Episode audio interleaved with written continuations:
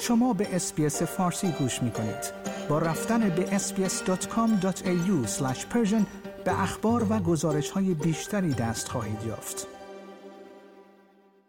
ویکتوریا قانونی را تصویب کرده است که به موجب آن نمایش عمومی صلیب شکسته نازی ها را ممنوع می کند.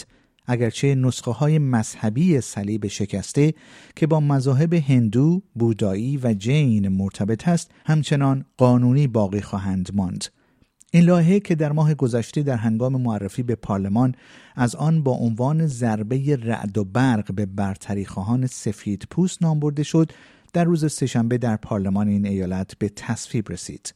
نمایش عمدی نماد نازی ها در ملع عام جرم محسوب می شود و افرادی که این کار را انجام دهند با مجازاتی تا سقف 22 هزار دلار دوازده ماه زندان یا هر دو مواجه خواهند شد. افراد تنها در صورت عدم رعایت بخشنامه پلیس مبنی بر حذف این نماد مورد اتهام قرار خواهند گرفت. جکلین سایمز دادستان کل ایالت ویکتوریا گفت که صلیب شکسته یکی از نفرت انگیزترین ایدئولوژی های تاریخ را ستایش می کند و نمایش عمومی آن چیزی جز ایجاد درد و تفرقه بیشتر به همراه نخواهد داشت.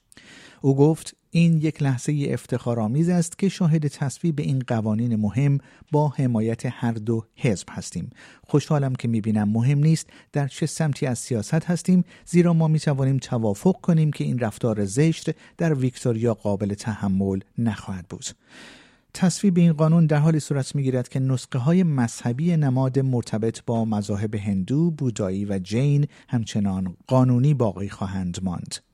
همچنین معافیت هایی برای اهداف تاریخی، آموزشی و هنری نیز وجود خواهد داشت.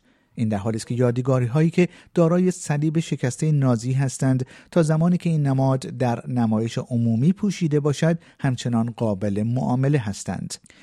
دولت ایالت ویکتوریا گفت که این قانون در مدت شش ماه اجرایی خواهد شد تا امکان راه اندازی کارزاری در مورد منشأ صلیب شکسته مذهبی و فرهنگی فراهم شود. ایالت های کوینزلند، نیو ساوت ولز و تزمنیا در ماهای اخیر برنامه هایی را برای پیروی از ایالت ویکتوریا اعلام کردند. آیا می خواهید به مطالب بیشتری مانند این گزارش گوش کنید؟ به ما از طریق Apple Podcast، Google Podcast، Spotify یا هر جای دیگری که پادکست های خود را از آن می گیرید گوش کنید.